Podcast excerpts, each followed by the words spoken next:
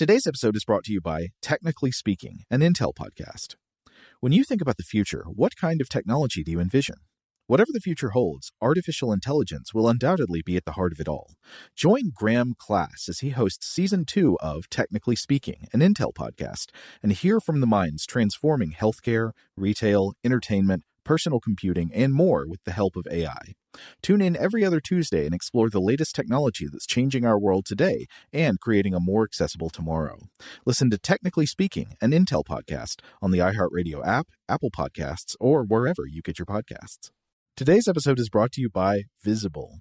The future of wireless is here, and it's transparent. Switch to Visible, the wireless company that makes wireless visible. Get a one line plan with unlimited 5G data powered by Verizon, just $25 a month, every month, taxes and fees included.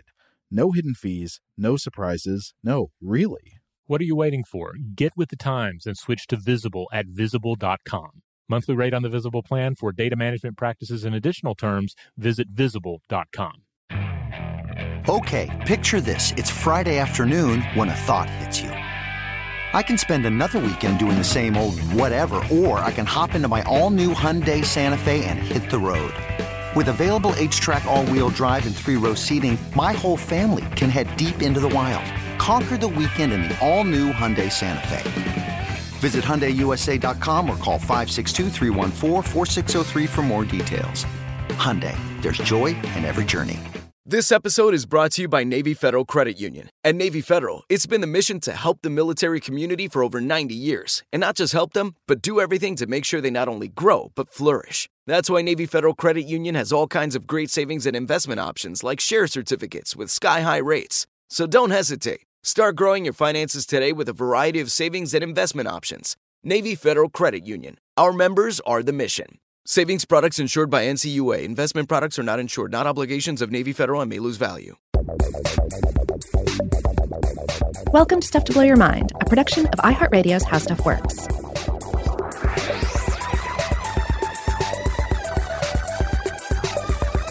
Hey, welcome to Stuff to Blow Your Mind. My name is Robert Lamb. And I'm Joe McCormick.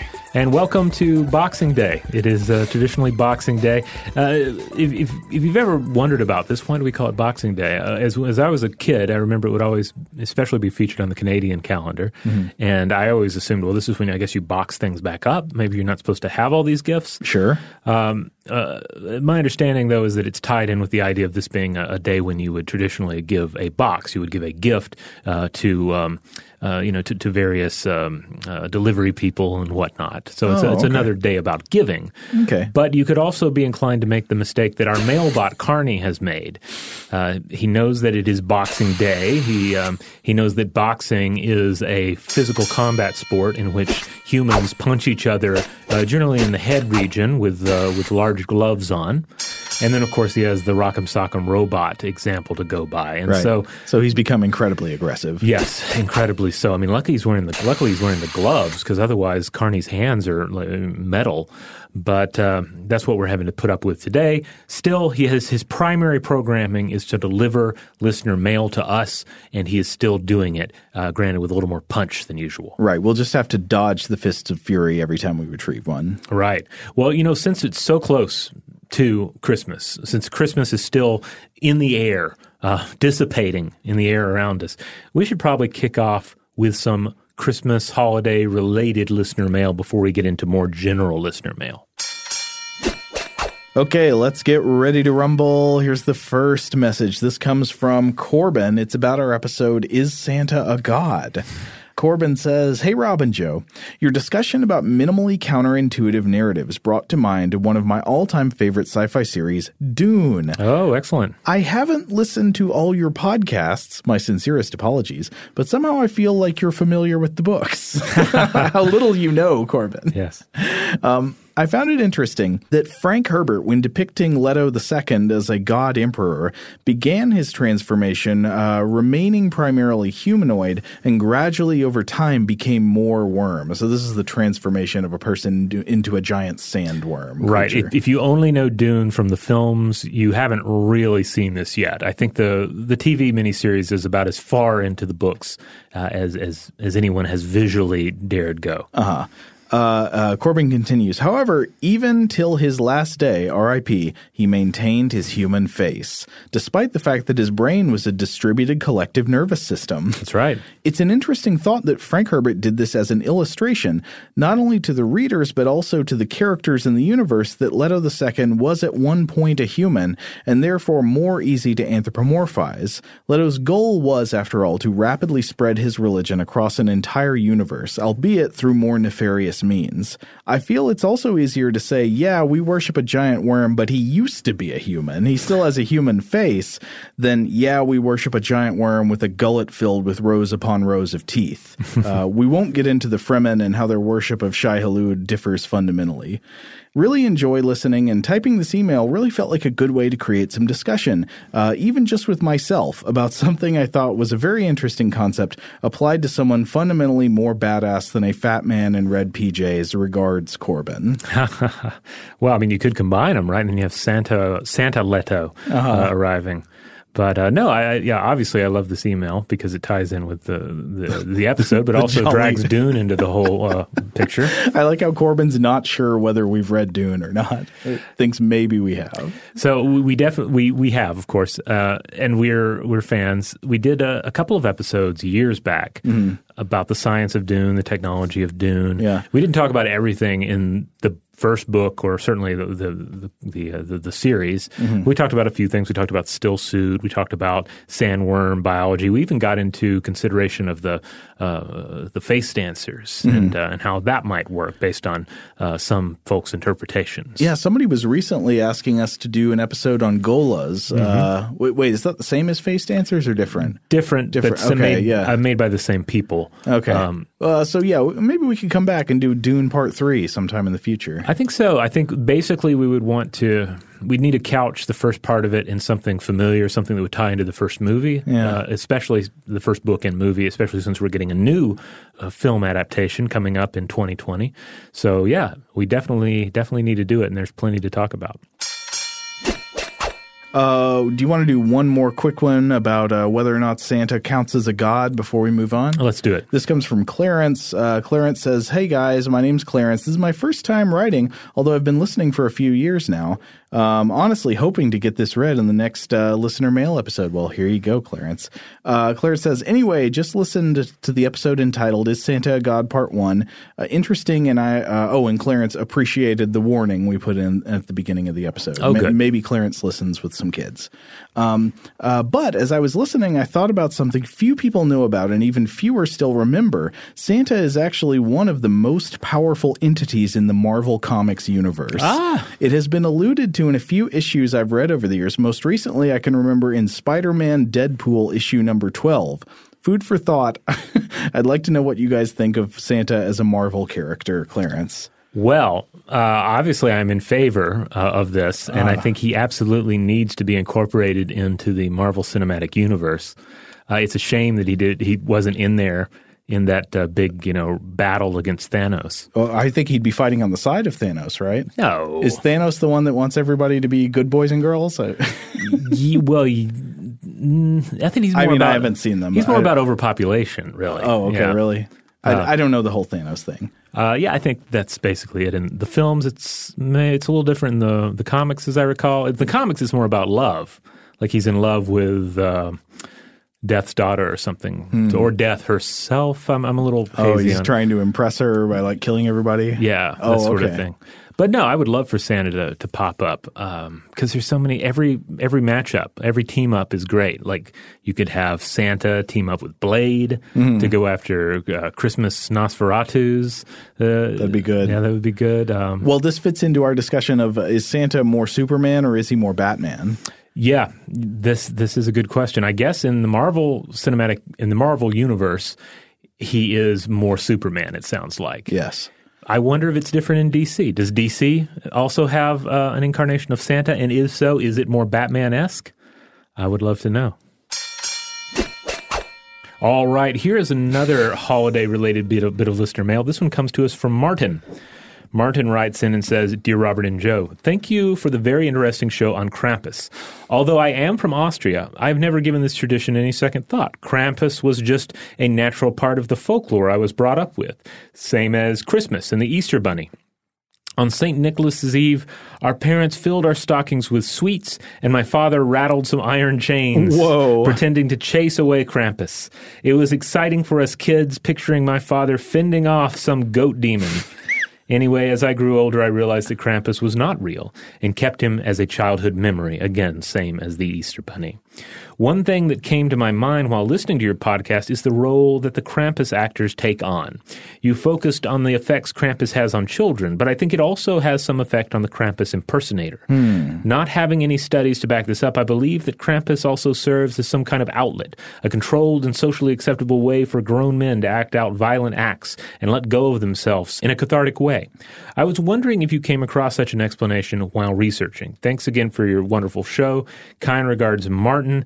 And he has a PS, but let's talk about um, what he just said before we get to the PS. Uh, well, that didn't come up with uh, respect to anything specifically about Krampus, but we absolutely have looked at uh, studies before that, at least in some cases, show that people have um, reduced inhibitions when their uh, identity is hidden. So there have been like studies, for example, finding that um, people are more willing to march around in public with a sign that says something embarrassing if their identity is hidden. That's obviously, you know, that's not very surprising. But I, I guess one thing that's interesting is they're more willing to do that even probably if they're around people that, you know, might not recognize them personally. Right. There's something about having your identity hidden, putting on the mask, putting on the costume that allows you to shed some of the normal barriers to behavior that, that would be inhibiting you. Yeah, and I think there's also a link to um, to animism uh, because you see various examples of practices around the world in which someone wears the fur or the horn or the skull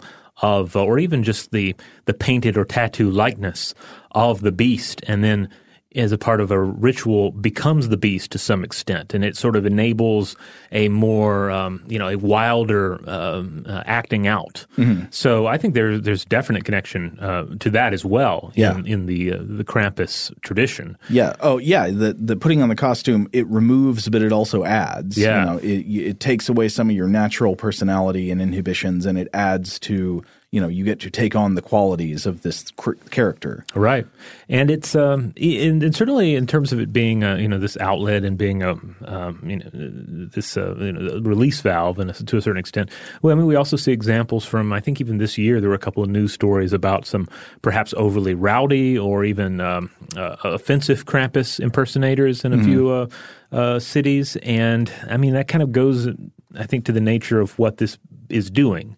It's it's like having an exhaust valve on, say, a, a you know a, a boiler, right? If it's working properly, it's letting just enough steam out to keep the the tank from exploding, right? But for some, it could also be like an excuse to be bad. Right. Uh, so it's uh, it's one of those uh, those aspects of uh, of culture that I guess you, you want the balance to be just right. Yeah. You don't want your Krampuses rampaging through the city, actually terrorizing people. But on the other hand, if you have a culture without the Krampus, if the Krampus cannot actually be unleashed uh, at this part of the year, then what does that mean? You get like a little more Krampus in every day. Uh, that doesn't sound good either. Keep Krampus in Christmas. There's your bumper sticker. Okay, I think maybe we're going to get away from Christmas. Oh no, no, we wait, have one oh, more bit. We have the PS. Oh, sorry. So Martin also shares this. Uh, P.S. If you like weird traditions, I bet you're into shopping. Uh, that's S C H A P P E N. It's a custom prevalent in the southern parts of Austria, where small children go from door to door on the 28th of December and whip the grown-ups' buttocks with a rod. Good, very good. And he includes a, a link to a Wikipedia page about this, but it is a German only page. So it, it leads me to suspect that uh, is not properly appreciated or known outside of um, uh, you know German speaking cultures. Oh, this is like uh, making the fool the pope and like the boy king stuff. Yeah. You know? uh, yeah, yeah, yeah. I like it. These kind of reversals are good. They should definitely involve uh, children inflicting corporal punishment on adults. All right. okay, uh, so now we are going to get away from Christmas for a bit, but we'll come back to some holiday themed stuff. I think later in the episode. So this one. Is in response to the episode we did, uh, I Drink Your Blood Type, where Robert and I were talking about uh, uh, vampires and blood types, the, the real science of blood types, some pseudoscience about blood types and personality, and all that. And this comes from Maya. Maya says, Hey guys, I love your podcast. I've been listening to it for a while now. In October, I listened to your episode on vampires and blood types, and I remember you questioning why a vampire might ask about recent dental work. This came up on some TV show. Oh, this was an episode of Tales from the Crypt, an Oh, episode okay. that starred, uh, I believe, Malcolm McDowell, or was it Roddy McDowell? One of the two McDowells for sure. Um, I thought I'd let you know that recent dental work is a risk factor for infective endocarditis, where the heart valves become infected. When this happens, little flecks of bacteria flick off the valves and through the blood circulation, which would probably make the blood taste pretty gross, even to a vampire. I'm a medical student, and it's something we've been told in medical school a bunch of times. Thanks so much and love the podcast, Maya. That is interesting. That gives me a, a new respect for that episode. Yeah, I've I've heard of this before. Yeah, that like uh, dental work. I think some stuff from the mouth. I think maybe can get into the blood and then affect the heart. So definitely, if you're looking for blood to drink, uh, keep an eye out for the dental surgery. All right, this next one comes to us from Michaela, and it is uh, in, in reference to our episode on prototaxites. Hello, just listened to your prototaxites episode, and since you were talking about soil structure as well as fungi, uh, algae, liverworts, and lichen, I was a little surprised not to hear the mention of biocrusts. Biocrusts being living soil aggregates of soil which uh, host communities of mosses, fungi, lichen, cyanobacteria, and other organisms, uh, mainly in desert systems. They're their own amazing little ecosystems and keep ground from blowing away and by creating mats of filamentous cyanobacteria. So possibly the ancient world might have been a bit crusty. Biocrusts are super underappreciated except by the people who passionately study them, including my master's advisor, who is, uh, and then there's a, a Twitter address here. It is at Dryland Algae. That's D R Y L A N D A L G A E on Twitter. I thought you guys might be interested. Anyway, as a future astrobiologist and lover of all things strange, I adore the show. Keep it weird, Michaela. Oh, that's great. Thank you, Michaela. That, Yeah. That's interesting. I didn't know much about that, so uh, maybe we'll come back to that. Yeah, absolutely. All right, we got one message from Brett. It actually wasn't much of a message. It was. Uh, it seemed to be in response to the uh, monstrosity cuteness rerun we did and the uncanny valley rerun we did. Um, it was a link to uh, stuff about the new Sonic movie, Sonic the Hedgehog, where they they had to redo the animation on Sonic the Hedgehog because when they first released the trailer, people were just horrified by the way Sonic looked, and I, I got to admit his eyes were small and it, he had human teeth and there's something wrong with human teeth on a non-human animal Right. uh, it's like that fish that's got teeth that look too human you know Yeah, yeah, exactly. Um, I mean, I for one, I, didn't really have a dog in this hunt. Um, I can't say I was particularly excited about a Sonic movie. I wasn't. I wasn't really turned off by this image, and uh, even I'll admit that the the new version does look a lot more like the Sonic character that I did enjoy Yeah, playing. big uh, eyes, yeah. big eyes looks more like the character, and I enjoyed the character in the games back then. But um, you know, by and large, I feel like this is this was the internet blowing things out of proportion, and uh, the internet is, of course, the domain of Doctor Robotnik. Uh, that is, it, it's exactly the kind of system he would inflict on the world. So, um, uh, you know, I, I, I have suspicions about the, the, the ultimate motivations behind the outrage here. wait a minute i'm not sure i understand like you think people were not actually horrified by the appearance of the original sonic I just, I don't know. I mean, he, it doesn't look that weird. I mean, it looks like oh man a it, CGI weird to me. creature. But the improvement just looks more like a cartoon. Uh, Well, I will say the original looked more unique. The new one just looks more like every other cartoon character. But I guess there's a reason cartoon characters look like that. You know, they're, Yeah. they're tailored to look kind of like cute and approachable instead of like strange and uh, and unsettling. why does it look like Sonic is holding the one ring in this photo here? Well, I think because Sonic the Hedgehog collects golden rings. Oh, that's right. so well, it's that's not the one ring. that's only going to get him into trouble if he winds up in Middle Earth. Okay, let, us move on to the next thing. Uh, we got a couple of messages about our Ship of Theseus uh, uh, Vault episode. This comes from Brett. I don't think it's the same Brett as the other message somehow. This is Brett, who's a chemist. Yeah, this is Brett, who's a chemist. Brett says, Hello, gentlemen. Great episode. Glad you looked at the premise from multiple directions. My two cents being a chemist, I work with very sensitive instrumentation like an HPLC. I'm sure you'll look it up if you've not heard of it before. Uh, yeah, it's a high performance liquid chromatography uh, machine. It's a method that's used to analyze the chemical constituents of a sample. So you put in a sample of something, it'll separate out the chemicals and tell you how much of each one there is and stuff. Okay. Uh, so uh, Brett says, uh, I also do maintenance on the instruments I use. Being a GMP facility, and I think that's good manufacturing practices, uh, just like having high standards, uh, uh, any changes to the instrument must be documented and also validated. Well, what do I mean by this? We expect the instrument to reproduce the exact same results every time we use it. Therefore, any changes to the instrument must not affect the instrument's performance. Now, over the life of an HPLC, capillaries, frits, pumps, etc. do get changed. It is the same instrument, but if it does not produce the same results, we have to figure out why and make the proper adjustments in order to get it back to where it used to be.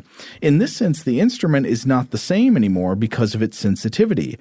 Which leads me to ask if a ship has been refurbished, so if you know you go with the original thought experiment, you mm-hmm. replace all the pieces of a ship, is it the idea of what the ship has accomplished that we humans hold on to? The ship still performs the same task as before, but what it has been through is in the mind of those who have used it. We could look at a replica of the ship, but it would not conjure up the same thoughts and emotions as someone who used it at sea, for example. It seems a physical object can change, but the perception we cast upon an object can change, leading to how stories are told about it. Uh, wondering what you think about this and how the human mind likes to cast its perceptions into this world to make us feel reality. Keep up the good work. Love thinking about new topics your show introduces. Brett, chemist. Oh wow! Well, I mean, Brett really touches on a number of issues related to that. I mean, uh-huh. Because yeah, the, the the story changes what the thing is, and uh, then the thing itself changes if you're refurbishing it. I mean, I guess a lot of it kind of swirls around the idea that as humans, we're often stuck on this idea of there being some level of permanency about anything, like that there is a me that is me and it's consistent. Yeah. That there's a uh, the ship is, a ship and it's a constant. That this story is constant. This belief, an idea that even the truth is a is a is a constant thing that does not change over time. Oh, well, this is an interesting idea that's being introduced here about um, like the idea of whether something is the same instrument actually having like uh, epistemic relevance. Like it matters whether or not it was the same instrument uh, for whether or not you can count on it to be scientifically reliable. Yeah, and in this example, I mean, it's easy to make the case because there's a specific thing that needs to be done with this device, and it's measurable. You can you can tell if it's out of whack, right? Yeah. But with the ship, the experience of the ship, the thing that the ship does is kind of it's all over the place. Yeah, is it how it makes we is it about how it makes us think about the ship? Is it about the stories told about the ship? About thinking back about what the ship once did? Um, you, you can't reduce that to a, a numerical value. I will say that one idea that comes to mind here, and this is because you and I were talking about Star Wars before we came in here, is uh, the idea of the original Star Wars trilogy. Mm-hmm. And the, you know, of course, George Lucas famously came back and refurbished parts of it. Right. The parts of the. Refurbished, Yeah, yeah. as if they were, you know, this the ship of Theseus. And some of the boards were a little, in, by some people's estimates, a little uh, um, out of date and needed to be replaced.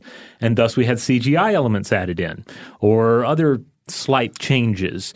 And from their point of view at the time, you know, we're just we're making this ship seaworthy. We're keeping it from sinking. Mm-hmm. But for the, most of the rest of us, we're like, no, that is not that's not the ship we fell in love with. You're Right. changing the ship. The problem is people have been enjoying this perfectly well the way it is. We've got to go in there and add a bunch of stuff for the new era. Yeah. So in that, I think that example would hold up to a certain extent with what he's talking about here. Mm-hmm. You changed the the ship in a way. You changed the film in a way that it altered the um, effect of experiencing it. You Yeah. altered the thing that it does. Yeah, now th- this, of course, uh, when it comes to works of art like film, this uh, becomes more difficult when you start thinking about like uh, preservation type efforts like you know say if you've got like old or damaged pieces of film and that's the only copy you have like uh you know uh, there there are obviously big questions about that like should you know should you leave it as the damaged version or like to what extent to what lengths should you go in trying to quote restore it i mean uh what what is the film at this point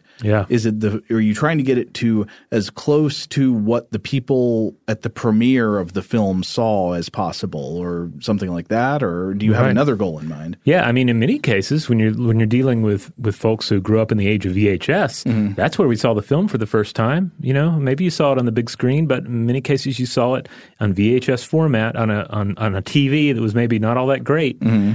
And and I mean that's why so many people are nostalgic for the VHS era and for VHS effects, and why you still have hardcore VHS enthusiasts who still utilize VHS technology to watch their films. Why uh, some releases will put it out on VHS as well to uh, uh, you know to to to meet that fan base. Oh yeah, Uh, I'm also thinking about special effects that don't stand up super well to high definition, but they look great on you know your crappy old version of the movie. Yeah. All right. On that note, we're going to take a quick break, but we'll be right back. Shout out to Astepro for sponsoring this episode and providing us with free samples. Rob, as the uh, the local host with allergies here, they sent you some of their nasal spray to treat your allergies. What was your experience like? Yeah, that's right. I always wrestle with the pollen a bit when it rolls in during the spring. So they sent me the little uh, nasal spray. I tried out the product, and yeah, it sure did help me get on top of my symptoms for the day. And it's so fast acting, uh, it was already kicking in before I left the house. Astepro is a first of its kind nasal allergy spray. It's the fastest 24 hour over the counter allergy spray. It starts working in 30 minutes, while other allergy sprays take hours. Astepro is the first and only 24 hour steroid free allergy spray. Astepro delivers full prescription strength indoor and outdoor allergy relief from nasal congestion, runny and itchy nose, and sneezing. Get fast acting nasal allergy symptom relief with Astepro. Go to asteproallergy.com for a discount so you can get Astepro and go today. A S T E P R O allergy.com. Astepro and go. Use directed for relief of nasal congestion, runny nose, sneezing, and itchy nose due to allergies. Today's episode is brought to you by eBay. eBay Motors is here for the ride. Remember when you first saw the potential? And then, through some elbow grease, fresh installs, and a whole lot of love, you transformed a 100,000 miles and a body full of rust into a drive that's all your own. Look to your left, look to your right. It's official. No one's got a ride like this. There's nothing else that sounds like, feels like, or looks like the set of wheels in your garage. With over 122 million parts, you can make sure your number one ride or die stays running smoothly so there's no limit to how far you can take it. Brake kits, turbochargers, engines, exhaust kits, roof racks, LED headlights, bumpers, whatever your baby needs, eBay Motors has it. And with eBay Guaranteed Fit, it's guaranteed to fit your ride the first time, every time, or your money back. Plus, at these prices, well, you're burning rubber, not cash. Keep your ride or die alive at ebaymotors.com. Eligible items only, exclusions apply. Today's episode is brought to you by Technically Speaking, an Intel podcast. When you think about the future, what kind of technology do you envision? Whatever the future holds, artificial intelligence will undoubtedly be at the heart of it all. Join Graham Class as he hosts season two of Technically Speaking, an Intel podcast from Ruby Studio in partnership with Intel. Explore the future of technology that's rapidly evolving our world today with the help of AI. There's still so much work and research needed to fully understand the power and potential of AI, and Intel is at the forefront of implementing AI in revolutionary technology that's changing the world we live in for the better. In each episode, Graham interviews the minds transforming medicine and healthcare, retail, entertainment, personal computing, and more while pioneering new uses for AI in these spaces. Tune in every other Tuesday and explore the latest technology that's changing our world today and creating a more accessible tomorrow. Listen to Technically Speaking, an Intel podcast on the iHeartRadio app, Apple Podcasts, or wherever you get your podcasts. Today's episode is brought to you by Visible. If you haven't heard of Visible, now you have. They're the wireless carrier that's making wireless visible. It's in the name. Get a one line plan with unlimited 5G data powered by Verizon, just $25 a month, every month, taxes and fees included. Having a one line plan means you only need you to save. No estranged roommates, exes, cousins twice removed, or AI powered humanoid robots needed. And because $25 a month really means $25 a month, you can call, text, stream, whatever, as much as you want without worrying about getting dinged at the end of the month. No hidden fees, no surprises. No, really. It's like the old saying goes you can't judge a book by its cover, but you can judge a company by its name.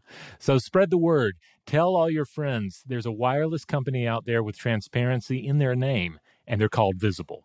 Start saving on wireless today at visible.com. Monthly rate on the Visible plan for data management practices and additional terms, visit visible.com. All right, we're back. So this next one comes to us from Landon, re- responding to our Cars, Bodies, and Minds episode, mm-hmm. uh, an automotive episode that we put out in October, which we did try and tie in a little bit to Halloween. But uh, but it was a really fun episode to do because we yeah. were talking about what is it, what changes about the human experience when we're inside of a car, what is the psychological effect of driving, um, etc.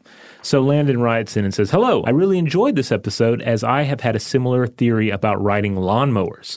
I worked at a landscaping and lawn maintenance company for many years. We use both walk behind lawnmowers as well as the ride on type. A couple of the ride on mowers are rather large. I started to notice that my fellow employees would drive them off of uh, curbs, run over trash, even run over rocks. Ooh. They would uh, not do this if they were pushing a mower. It made me think that when they are on the bigger machines, they feel bigger, or maybe more powerful or entitled, as if it does not matter what is in the path of this giant mower because it's so powerful. I definitely think there is something to that. The bigger the vehicle, the bigger the bravado. If you can imagine us lowly lawn maintenance workers with bravado. Thanks as always, Landon. Well, there's nothing lowly about lawn maintenance. I mean, that's real work. Yeah, and, it's essential. But I, I, know what you mean about like uh, like the size of the mower and all that. Like um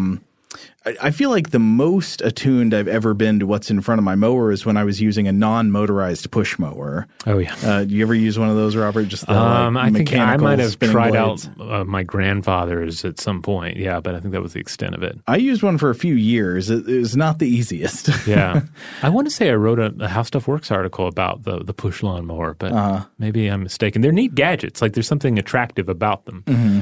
Uh, but I feel like it's a step up there to the push motorized one, uh, where you're more indestructible. And then, oh. yeah, once you get on the seated one, you're just, you know, you you are a tank. I felt entirely destructible every time I used a push lawnmower because generally all I could imagine is slipping on wet, freshly uh, oh, cut grass yes, and like and your leg under going it. under it. Yep. Yeah. Yep. Like I yep. was sure, like that's how I'm going to go. I'm gonna. That's how I'm going to die out in the middle of uh, of my parents' yard. I know uh, that feeling. Leg under the lawnmower. But then, yeah, I, I only ever did the one type of, of seated lawnmower, and you know that did feel kind of powerful to a certain extent. You're roaring through the the, the lawn, the grass is disappearing underneath you, uh, and you know, being sliced away. You're leaving this uh, nice slick path of clean grass behind you. It makes me wonder how different it is to use even like the next level up, like you're driving a big combine harvester. yeah. Know? Yeah, and this this also makes me wonder about even larger vehicles obviously we have listeners out there who who drive um, uh, large trucks for a living. Uh, we've heard from some of you. Like, like what's that like? What's that experience? Do you feel like you you have an enormous, un, unbeatable body? Um, has anyone out there ever? Uh, driven a tank. I, I, now I, I want to know how this scales at every level. Likewise, maybe you, are you're, you're a Shriner and you drive the little uh, uh, what is it, the little tricycle thing in the the parade, or some of those like micro cars or something. What's that like? Well, a go kart enthusiast, let me know. I, I, maybe you know it's a different experience at every possible level. Up until the ultimate vehicle transcendence, which is driving the doof wagon. of course.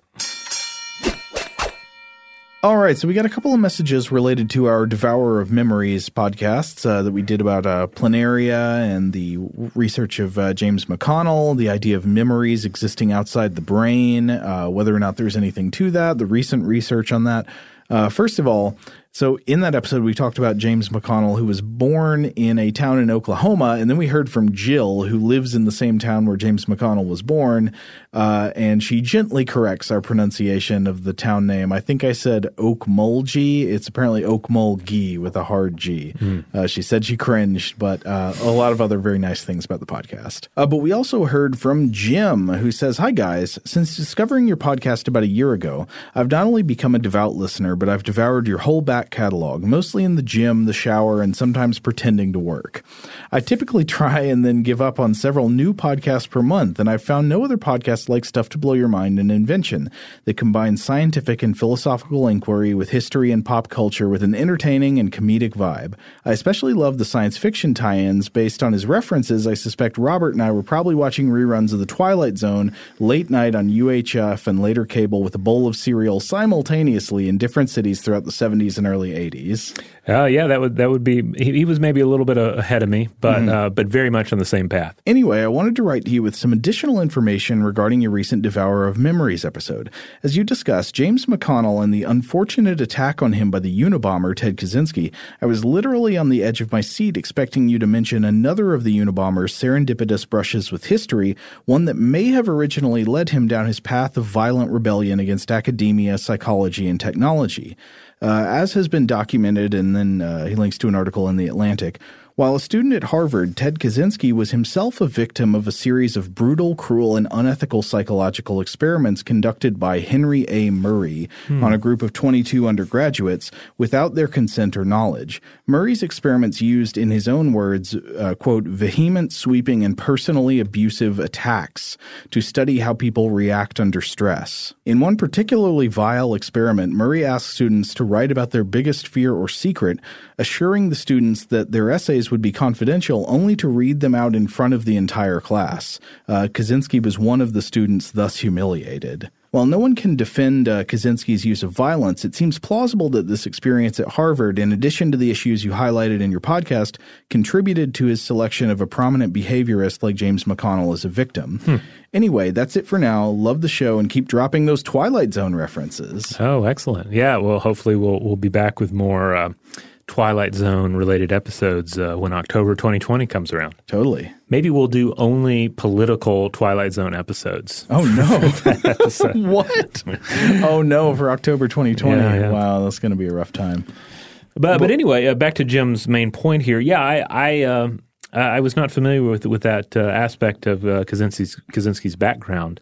Um, but uh, but that's that's worth thinking about. Yeah. Yeah, uh, and again, just to to echo what uh, Jim's saying here, obviously stuff like that, you know, doesn't excuse resorting to murder or anything right. like that. But yeah, it does make you wonder about you know what kinds of stuff contributed to his mind state. Yeah. All right. Uh, we heard from some folks on our episode, Psychology of Architecture, and uh, this one comes to us uh, from Jonas.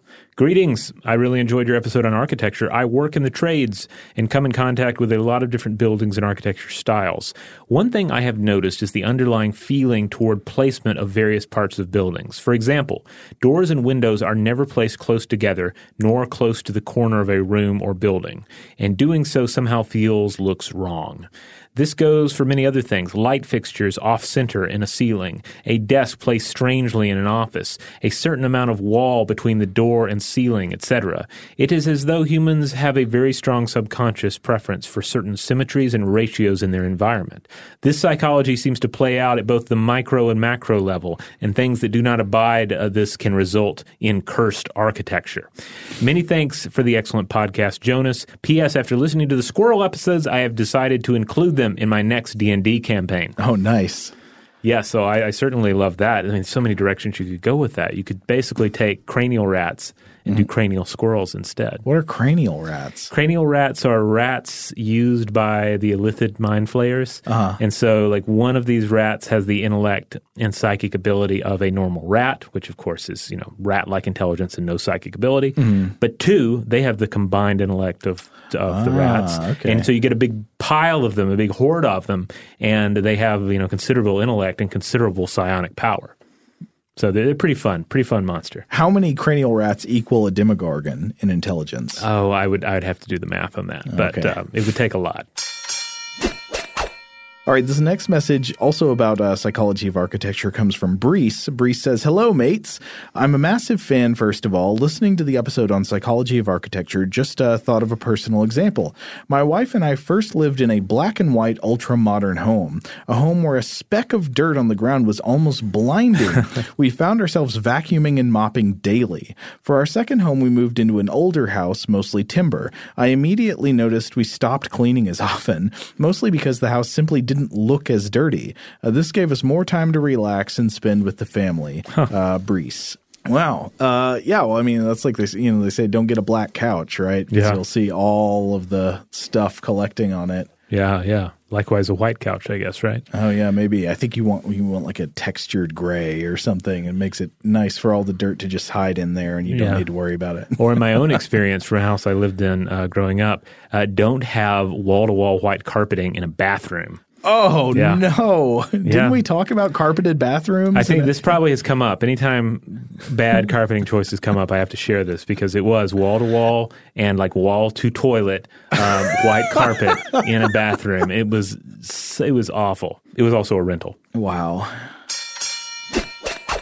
All right, so we mentioned Twilight Zone earlier. That mm-hmm. had to do with our anthology of horror episodes. We've sure. done three of them now. One the previous year in 2018, and then two uh, parts uh, two and three in 2019. Mm-hmm. So uh, this one uh, here's one in particular though. This comes to us from Kelsey. Kelsey writes, I'm late to this party, but I just now listened to the horror anthology episodes of Stuff to Blow Your Mind. I foolishly had skipped them, uh, skipped over them earlier in the month in favor of topics more familiar to me. Very foolish. and I had a thought about your questions of the elf ears on the large headed evolved human. Oh, yeah. We were asking what could uh, what could actually drive the evolution of elf-shaped ears? Right, because in this, uh, it's the sixth finger is the title uh. of the ah. Outer Limits episode in, uh, in question, and uh, the individual has had his evolution uh, advanced by some sci-fi machinery, mm-hmm. so he develops a, a, sixth finger on each hand. You know, I, I guess for improved typing. Mm-hmm. Uh, gets an enormous swollen brain, which uh, is supposed to be there because he has enhanced brain power and like psychic abilities. Uh-huh. But then he also has elven ears. Uh, which we kind of dismissed as being, you know, purely aesthetic, right. Uh, essentially to create an elven, maybe Vulcan look, right? Uh, anyway, uh, Kelsey has thoughts on this. Quote, typically in animals, large ears are used for cooling the body in hot environments. Hmm. Environment doesn't seem to be a factor here unless this evolved human also presaged global warming in its predetermined path of refinement. But perhaps the issue is the oversized brain. Pumping so much blood upwards would be quite taxing and thus cause an elevated heart rate, which in turn would elevate body temperature, no good for optimal brain function. Also, the enlarged cranium would suffer from the issues associated with mass and surface area not increasing at the same rate, causing heat to be more and more difficult to disperse from the body. Good point. Thus, the elfin ears provide the extra surface area needed for optimal cooling in the human of the future. Yes, I'm aware that all of this is nonsense, but it was amusing to pseudoscience my way through that. Uh, on a more general note, just wanted to say that I'm a new listener to Stuff to Blow Your Mind by way of invention, hmm. and I really enjoy both podcasts. I can't tell you how much I appreciate the thoughtful and sensitive way you approach all of your subjects. Kind regards, Kelsey. Uh, no, I love that. This, I mean, this uh, this exercise is the same exercise we employ a lot of times when thinking about uh, generally, you know, uh, fantastic and mythical and science fiction creatures from uh-huh. uh, cinema and books and so forth. So, um, so yeah, I love that interpretation, um, and it does also make me want to do. We've never really done an episode on ears before. That could be hmm. quite interesting. Just talk about like how hearing works, how um, you know biological hearing uh, you know works itself, but then also get into the various forms of ear and even the human ear. Why does it look like that? Why why do we have this strange shape? What's the lobe for? What does that accomplish? And then why does ear? Uh, why, why, do we have ear hair? Uh, like all of these are questions. Many of them have answers. Uh, it would be exactly the kind of thing that would uh, make sense to discuss here on the show. We have ear hair because it's awesome. And it well, it depends too. What which which ear hair are you talking about? The inner ear hair or the hair growing on uh, like the lobes uh, itself? That like pokes out of the ears. Yeah, yeah. I think, I, it's got to be sexual signaling to to attract mates, right? that's that's one theory. All right, we need to take a quick break, but we'll be right back with more. Today's episode is brought to you by eBay. eBay Motors is here for the ride. Remember when you first saw the potential? And then, through some elbow grease, fresh installs, and a whole lot of love, you transformed a 100,000 miles and a body full of rust into a drive that's all your own. Look to your left, look to your right. It's official. No one's got a ride like this. There's nothing else that sounds like, feels like, or looks like the set of wheels in your garage. With over 122 million parts, you can make sure your number one ride or die stays running smoothly so there's no limit to how far you can take it.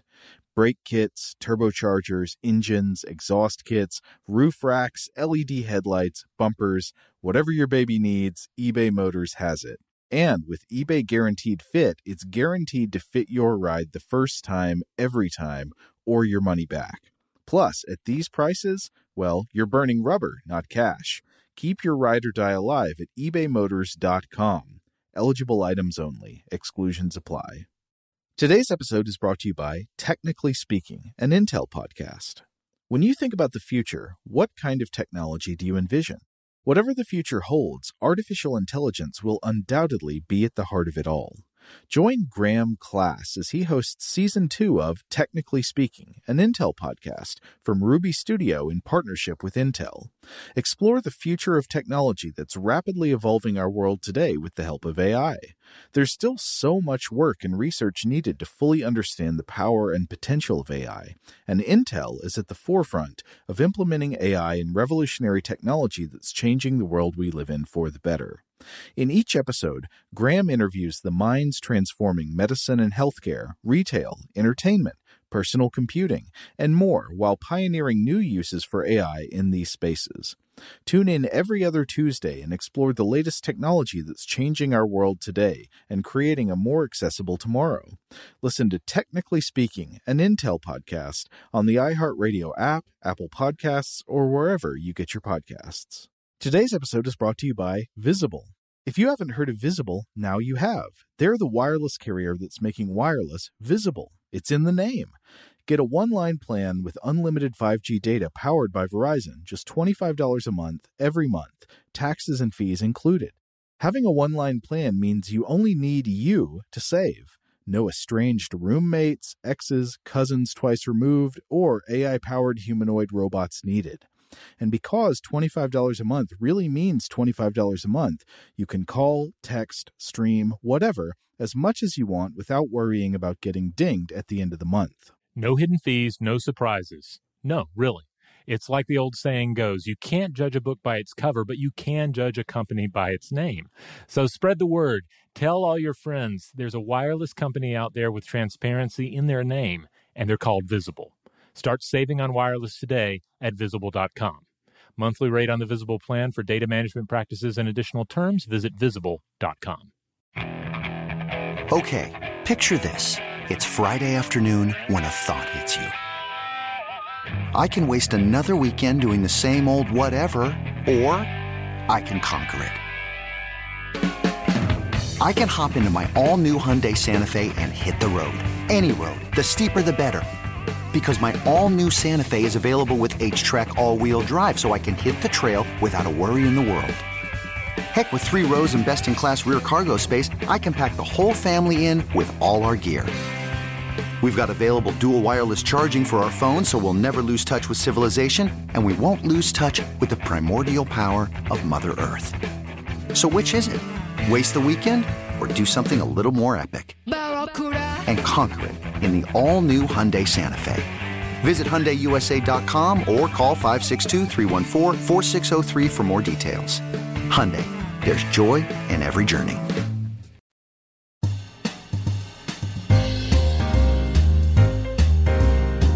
All right, we're back, and uh, and and Joe, is it is it just because we're just we're recording this the week before Christmas? But do I hear holiday music? Oh, you do. We got so much email about our Christmas music episode. People just want to talk about it. I guess the bells are ringing, the, the children are singing, and uh, people are sending email.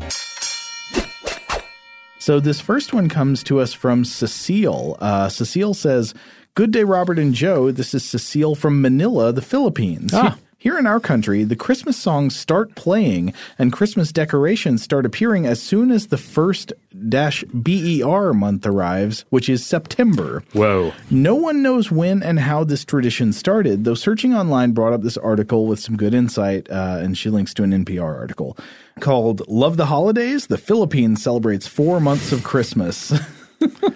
Wow. Uh, we have our own Christmas earworm in the song Christmas in Our Hearts by local artist Jose Marie Chan. Imagine hearing a song played incessantly, if not in your own house, from a neighbor's house, in malls, restaurants, and even public transportation for around four months, as well as being a karaoke uh, staple at Christmas parties. Here's the singer serenading mall goers last year, and then another link here. Uh, luckily, I was able to convince my father to put up Christmas lights and play Christmas songs in our house only at the start of December.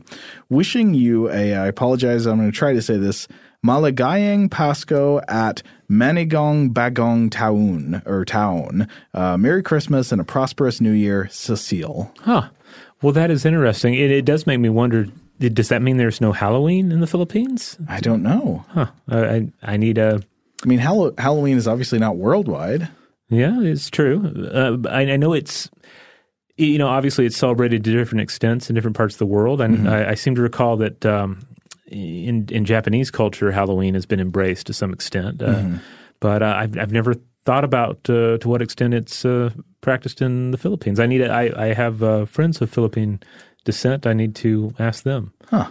Still, I would. On the surface, I would agree that four months of Christmas does sound like a little much. Uh, like I say, I'm trying to I'm trying to lean into the holidays this year, but that's I don't know if I can lean in that far. You know, every culture has their own. It's like you know, some cultures are into entomophagy, and other people, uh, other cultures are not. You just got to get used to it. Yeah, yeah.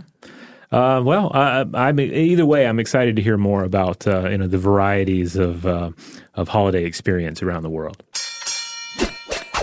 All right, here's another uh, Christmas music bit of listener mail. This one comes to us from Sarah. Dear Robert and Joe, first of all, this is one of my favorite podcasts, so thanks for making it. I just finished listening to your latest episode, and I thought there was an important perspective which was missing in the discussion. As a practicing Jew, being inundated with Christmas music serves to make me really feel my otherness at this time of year. I and many of my friends find going to such places to be both unpleasant and depressing. And the few stores which throw in a token Hanukkah song or two earn both my undying loyalty and my dollars. Not everyone celebrates Christmas, and I have often wondered uh, at the blinders of marketers who think that all shoppers can be wooed this way, especially places like grocery stores, which are patronized by folks who are looking for normal fare rather than presents. Thanks again for your great show. Regards, Sarah. Uh, yeah, I think this is a, this is an excellent point to make. Um, one that I at least I, I, did try to touch on this a little bit. Uh, Uh, I thought it came up a little bit because we talked about the idea of like again, not comparing like annoying Christmas music to actual torture in a, a significant way, but like one of the things we talked about was like uh, when detainees are blasted with music to kind of like break them for interrogation, it often intentionally is like culturally unfamiliar music. Right. And so what could be geographically culturally unfamiliar could also just be like in terms of subculture or religious culture unfamiliar, you know, the the music of the other culture. Yeah, yeah, absolutely. Uh, but I also I will admit that in discussing that particular episode, uh, especially, uh, I, I did get autobiographical a lot, and I guess I was, I was considering sort of my own stare down with Christmas to a certain extent. Yeah. Which you know, for me, it's like Christmas is kind of like this. Um, it's like this. Uh, uh, it's what is the the big uh, tractor trailer rig from Maximum Overdrive with the with the go- Green Goblin on the front. I don't know if it had a name, but it was a, it was a goblin. Like that's Christmas. Just put a Okay. Christmas hat on it, and it's Sure. coming at you, and then you have to you know, react and figure out how you're going to to take it. Uh, so yeah, I was pro- I, I probably did lean a bit into just thinking about my own relationship with the holiday, uh, with the various uh, you know biases that are going to be present to that. Yeah. Uh, but it is it is essential to to realize, yeah, not everybody has the same uh, uh, you know cultural experience of the holidays, certainly of Christmas, and uh, and yeah, when you think of of the marketing uh, techniques used by something like a something like a grocery store, it does get get kind of weird, right? I mean, it's like people are there just they, they want to buy bread, they want to buy rice, they want to buy vegetables, and they have to listen to jingle bells the whole time. I will say, ever since we did this episode, I have actually noticed even more than usual when when and which stores are playing Christmas music. And yeah, I'm kind of surprised that it happens in grocery stores and stuff. I would Yeah. expect it to be more common in stores where you might reasonably be expected to be buying something like Christmas gifts. It's strange to go into Kroger or Publix or whatever and, and hear the Christmas music playing, but yeah, I guess that's where we're at. Uh, but anyway, yeah, uh, very important perspective, Sarah, and thank you so much for sharing. All right, this message comes from Michelle. Michelle says Dear Robert and Joe, I really enjoyed the recent episode on the love hate relationship with Christmas music. I am an amateur classical bassist, and I have been playing in school or community orchestras for over 30 years.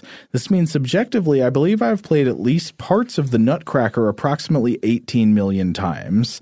Uh, I'm, I'm sure the actual number is only in the hundreds, but it feels like much, much more. I'd say the hundreds is a lot. I find that my tolerance for this music depends largely on the context. I enjoy playing it. I love sitting in uh, in a ballet with a live orchestra hearing it, but listening to it on commercials or on the radio makes me envision swatting the Sugar Plum Fairy with a rolled up newspaper. to me, the greatest Christmas music offense on commercials is not playing the whole song, or at least whole verses, so that I can mentally finish it and get it out of my head.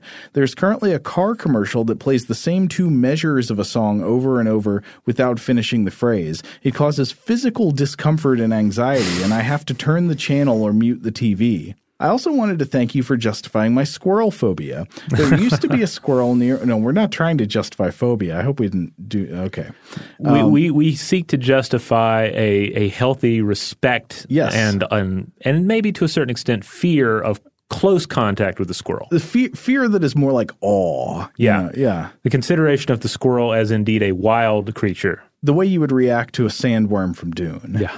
Uh, uh, Michelle goes on. Uh, there used to be a squirrel near my house that would come up to the window and torment my indoor cat, or would chase me when I walked to my car, Whoa. and would dive bomb neighbors from trees. Wow.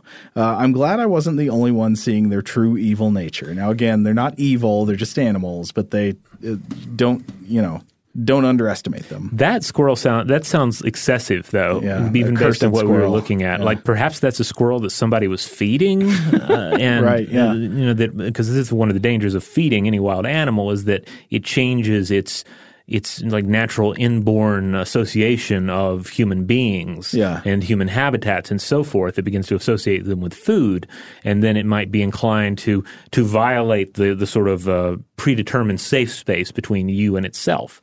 Uh, so I, my you know, just shooting from the hip here, but I wonder if that was a squirrel that had been uh, essentially um, mistreated through Yeah. uh, feeding. That's a good point. Uh, yeah. Uh, so Just anyway. a just a good reminder for everyone out there: do not feed wild animals like that. Uh, uh, I mean, uh, I mean, you might not be able to stop them from getting into your mealworms or whatever. Right. Yeah. I mean, well, feeding it's one thing if the squirrel is eating from your bird feeder. Right. If the squirrel is eating from your hand, then things have gone too far. Michelle goes on, going back even further, I wanted to let you know how perfectly the timing of your January episode on creating the world's most unpleasant room fit into my life. It was exactly the episode I needed at a very stressful time. I was listening to that episode along with several others, uh, it was a long few days, while trying to make my house as completely perfect as possible for my first social worker visit for my adoption home study. Oh, It- oh, I know from experience that that can be very stressful. Yeah. Yeah. It made me realize how ridiculous I was being in my cleaning frenzy. Your show has been a saving grace when I get too much in my own head with all the ups and downs that go along with the adoption process as I wait for a match. Thank you so much. Keep the great episodes coming, Michelle. Uh, yeah. Well, thanks for writing in, and uh, best of luck with your adoption journey. Absolutely. Oh, wait, no, I forgot. Michelle also has a PS. Oh, let's have it. Uh, I've had simply having a wonderful Christmas time stuck in my head all evening. just that one line. Don't actually know the rest of the song. I'm off to listen to any other song to try to get that particular worm out of my ear. Well, best of luck with that too. I hope it worked out. yeah, that's your favorite, right? That song. That is the worst of all time. In addition to the cultural uh, chauvinism of, of Christmas music, sometimes there is some geographical Christmas chauvinism as well. Oh, yeah? uh, that was mentioned by several listeners. Like we had several uh, people from like Australia and New Zealand get in touch with us about Christmas music, about the fact that uh, lots of Christmas music mentions snow. It's all about wintertime and stuff. But if you're in Australia, Christmas is in the middle of the summer because the seasons are inverted southern hemisphere. That's right. We heard from uh, Anna about this. She writes, Hi, Robert and Joe. Recently listened to your episode about Christmas music. You asked for emails from people from other countries and people who are subjected to Christmas music. I fit into both of these categories. I live in Australia and I work in a supermarket. Mm. The thing about an Australian Christmas is it is very hot. Right now, we are in the middle of a terrible drought and there are catastrophic fire conditions. Brush fires have devastated different parts of the country over the past few weeks. The annoying thing is, retail stores will still play songs like Winter Wonderland or Let It Snow. These seem highly inappropriate appropriate, but it is just all part of the tradition. In response to this, there uh, uh, there are some Aussie Christmas songs. Most of them are really annoying Aussie versions of Christmas carols, but there are a few exceptions. One of my favorite is "How to Make Gravy" by Paul Kelly. Okay, this is a song written as a man who is in jail at Christmas time. He is the one who usually makes the gravy. He is calling his brother uh, to get advice on how to make it. What he is really calling about is to say how much he will miss his family and that he is sorry. Oh. Uh, uh, well, that makes me think of one of my favorite Christmas songs, actually, "Christmas in Prison" by John Prine. It's oh, beautiful. Yeah? Oh, I remember uh, Phil Ochs had one called "They Don't Have Christmas in Kentucky." Oh. It was about uh, uh, you know impoverished uh, conditions and and whatnot. Um, you know, a good like a good sad Christmas song goes mm-hmm. a long way, doesn't it? Um, anyway, Anna continues. Another Christmas song I like is by an artist called Darren Hanlon. He has a song called The Loaf. This is about a family preparing for a Christmas. The eldest boy has just been dumped.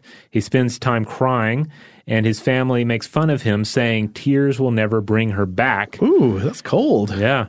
Uh, a loaf of bread has been put in the oven. During the night, the boy creeps in and throws all his love letters into the oven so they will all burn up. In the morning, the loaf is huge, but when they pierce it with a knife, all his words explode out and the family is killed by the exploding bread. What? Now, that is a song that you will never hear in any retail setting. It is really about the power of words. Thanks and Merry Xmas, Anna. Uh, I've never heard the loaf, but I got to look that up right now. That is so good. Yeah. How long before that becomes a standard? Hopefully soon. In Googling it, all I'm getting is Meatloaf singing Christmas songs. Ooh, not quite the same thing. Though I though it depends. Um, did Jim work on those uh, those songs? Uh, Jim Steinman? Yeah. No, they're not Jim. I mean, they're Christmas songs. Well, oh, you, you, mean like were they Jim Steinman originals? Yeah, now, that I would that listen to. Yeah, that I'd be into. it had that kind of like uh, you know the, sort of gothic, uh, sleazy biker vampire feel that uh, a proper um, uh, a song from that collaboration should have. Sorry, I'm trying to think of a good Jim Steinman type song title. It'd be something like "Baby, It's Not Christmas Yet," parentheses, but it's the new year. yeah, it makes you think. Yeah, uh, I, I, like it. I, I, would be I would be into that. All right, well, we're going to go ahead and close up the bag there. Uh, we're going to send uh, Carney back on his uh, his his his boxing way, and uh, we will uh, yeah, we'll close out the episode here. In the meantime, if you want to check out other episodes of Stuff to Blow Your Mind, well, you can go to stufftoblowyourmind.com. That'll get you where you, you need to go. But you can find the podcast anywhere you get your podcast, wherever that happens to be. Uh, just make sure that you subscribe. Uh, make sure that you rate and review. These are great ways to help out the show. Let's see other things. There is a merch store. Uh, we got some new designs coming up. There's the the recent uh, Monster Map uh, t-shirt design, and I believe we have a psychedelic mushroom inspired logo design coming out soon. Maybe by the time you hear this, it will be out. It's like the stuff to blow your mind glyph, but in uh, prehistoric fungus. Yeah, they sent us a preliminary illustration. I said, it looks good, but could we make it look more like a blacklight poster? and uh, and and I think that that really brought it in the right direction. Uh, so you know, check that out and see what I'm talking about. I can only describe the visuals so, well. Uh, other shows you can check out. Uh, there is the Second Oil Age, a little sci-fi uh, horror thing that I worked on. That one is uh, out in its entirety now, so you can just binge the whole thing. Invention, our other podcast that Joe and I do together. we finished the first year of Invention episodes, and you can find them all at inventionpod.com or wherever you get your podcasts. Uh, rate, review, subscribe to that as well, because if you like what we're doing here, well, we think you'll enjoy Invention as well. Huge thanks, as always, to our excellent audio producer, Seth Nicholas Johnson. If you would like to get in touch with us with feedback on this episode or any other, to suggest a topic for the future, or just to say hi, you can uh, email us at contact at stufftoblowyourmind.com.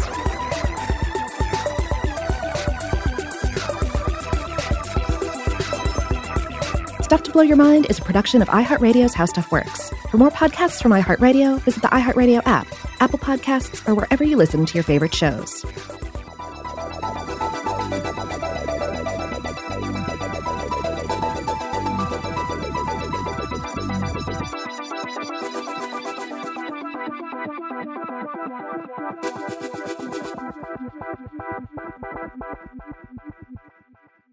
Today's episode is brought to you by Visible. The future of wireless is here, and it's transparent. Switch to Visible, the wireless company that makes wireless visible. Get a one line plan with unlimited 5G data powered by Verizon, just $25 a month, every month, taxes and fees included. No hidden fees, no surprises, no, really. What are you waiting for? Get with the times and switch to Visible at visible.com. Monthly rate on the Visible plan for data management practices and additional terms, visit visible.com. Okay, picture this. It's Friday afternoon when a thought hits you. I can spend another weekend doing the same old whatever, or I can hop into my all new Hyundai Santa Fe and hit the road. With available HTRAC, all wheel drive, and three row seating, my whole family can head deep into the wild. Conquer the weekend in the all new Hyundai Santa Fe. Visit HyundaiUSA.com or call 562 for more details. Hyundai, there's joy in every journey. Rev up your thrills this summer at Cedar Point on the all-new Top Thrill 2. Drive the sky on the world's tallest and fastest triple launch vertical speedway. And now, for a limited time, get more Cedar Point fun for less with our limited time bundle for just $49.99. Get admission, parking, and all day drinks for one low price. But you better hurry because this bundle won't last long. Save now at cedarpoint.com. We are the voice of NASCAR. The green flag is in the air, and we are underway. The Great American Race. The Motor Racing Network. NASCAR Cup, Xfinity, and Craftsman Truck Series Racing live on your hometown radio station and MRN or NASCAR.com. Martinsville, Talladega, the Chicago Street Course. We have the side by side action and last lap passes for the win. Photo finishes. Ryan Blaney will win. The voice of NASCAR, the Motor Racing Network work.